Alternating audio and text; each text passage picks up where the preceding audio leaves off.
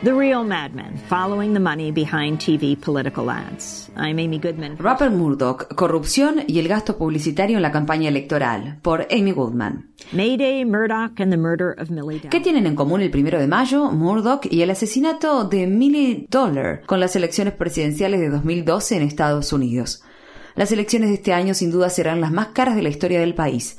Algunas proyecciones estiman que superarán los 5 mil millones de dólares, pero no solo aumentó el gasto, la naturaleza del mismo también se incrementó luego del fallo de 2010 de la Corte Suprema de Estados Unidos en el caso Citizens United, que permite el gasto ilimitado de empresas, sindicatos y de los denominados super PACs o comités de acción política en la campaña electoral, todo bajo el lema de la libertad de expresión. Esta campaña electoral se desarrollará en medio del resurgimiento del movimiento Occupy Wall Street, que fue lanzado a nivel mundial el primero de mayo, el mismo día en que el Parlamento británico publicó un informe sobre el emporio mediático de Rupert Murdoch. El parlamentario británico Tom Watson declaró. Todo el mundo sabe quién es responsable de los delitos cometidos en News Corp. Rupert Murdoch. Es el responsable más que ninguna otra persona. Él es el responsable moral de los hechos y debe pagar por lo que hizo. Se trata de su empresa, su cultura, su gente, su negocio, sus errores, sus mentiras, sus delitos, el precio del lucro y de su poder. La mayoría de los miembros del comité considera que Rupert Murdoch no es idóneo para dirigir una empresa multinacional. Ahora más que nunca, la gente debería seguir el consejo de Garganta Profunda, la famosa fuente del caso Watergate. Sigue la pista del dinero.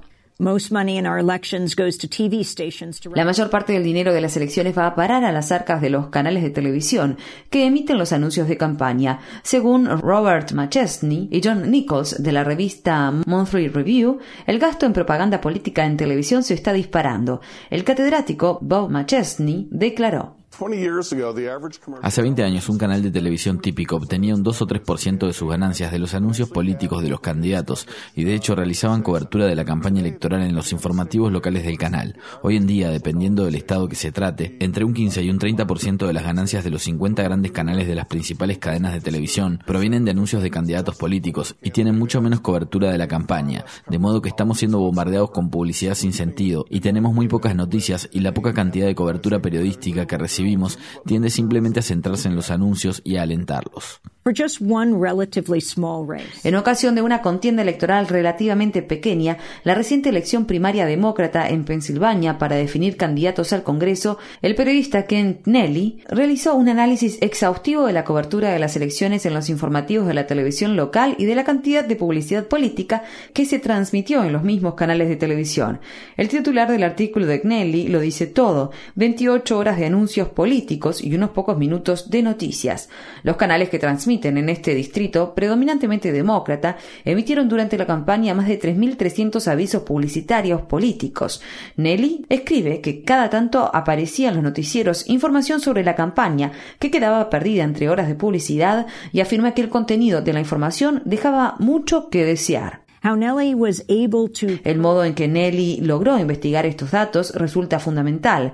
La Comisión Federal de Comunicaciones, FCC, exige a los canales de televisión que dispongan de un archivo de inspección pública accesible a cualquier ciudadano. Parte de la información contenida en el archivo son los detalles de la venta de espacio publicitario para la campaña política, la cantidad abonada y qué entidad compró el tiempo en el aire. Recientemente se ha intentado obligar a estas entidades de radiodifusión que obtienen enormes ganancias con la publicidad política a que publiquen estos archivos en Internet. Los canales se han opuesto firmemente a dichos intentos y si bien habitualmente salen victoriosos de las disputas que se dirimen en los pasillos de la amigable FCC, perdieron esta batalla. El viernes 27 de abril, la FCC decidió, por dos votos a favor y uno en contra, exigir a los canales de televisión que en un periodo no mayor a dos años dejen de llevar el archivo en papel y comiencen a publicarlo en Internet. El periodista de ProPublica, Justin Elliott, ha señalado que los archivos no serán facilitados en formato estándar y que probablemente no contengan la opción de búsqueda. ProPublica lanzó una campaña denominada Liberen los archivos, que es coordinada por Justin Elliott. Mis compañeros de ProPublica le están pidiendo a la gente, a los periodistas, a estudiantes de periodismo y a los lectores que vayan a los canales, especialmente cuando esta norma entre en vigor, que está previsto será más adelante durante la campaña. En un inicio, la norma no se aplicará a los canales que no están dentro de los 50 mercados principales. Entonces se les pide que vayan a los canales, no es necesario tener cita previa y que soliciten el archivo político, que hagan copias, los escaneen, nos las envíen, que nosotros las publicaremos en Internet. La mayoría de las grandes cadenas de televisión estadounidenses hicieron lobby en contra de las nuevas normas de revelación de información, entre ellas la cadena Fox, una de las joyas más preciadas de la empresa News Corp, el emporio mediático de rapper Murdoch. Murdoch recibió un duro golpe esta semana tras la publicación de un informe del Parlamento británico sobre el escándalo de escuchas telefónicas que sacudió a sus periódicos en Gran Bretaña. El escándalo explotó en 2011 cuando el periódico The Guardian informó que periodistas del periódico sensacionalista News of the World habían intervenido en 2002 la casilla de mensajes de voz del teléfono celular de Millie Dollar, una víctima de homicidio de 13 años. Mientras Dollar estaba desaparecida, los periodistas borraron algunos de sus mensajes de voz, lo que le dio a los familiares de la niña la falsa esperanza de que podría encontrarse con vida. Los periodistas, junto con una investigación judicial y audiencias en el Parlamento, revelaron una cultura de criminalidad detrás de la fachada de recopilación de información del ahora difunto periódico News of the World. El comité parlamentario publicó el informe esta semana. Nuevamente escuchamos al parlamentario británico Tom Watson.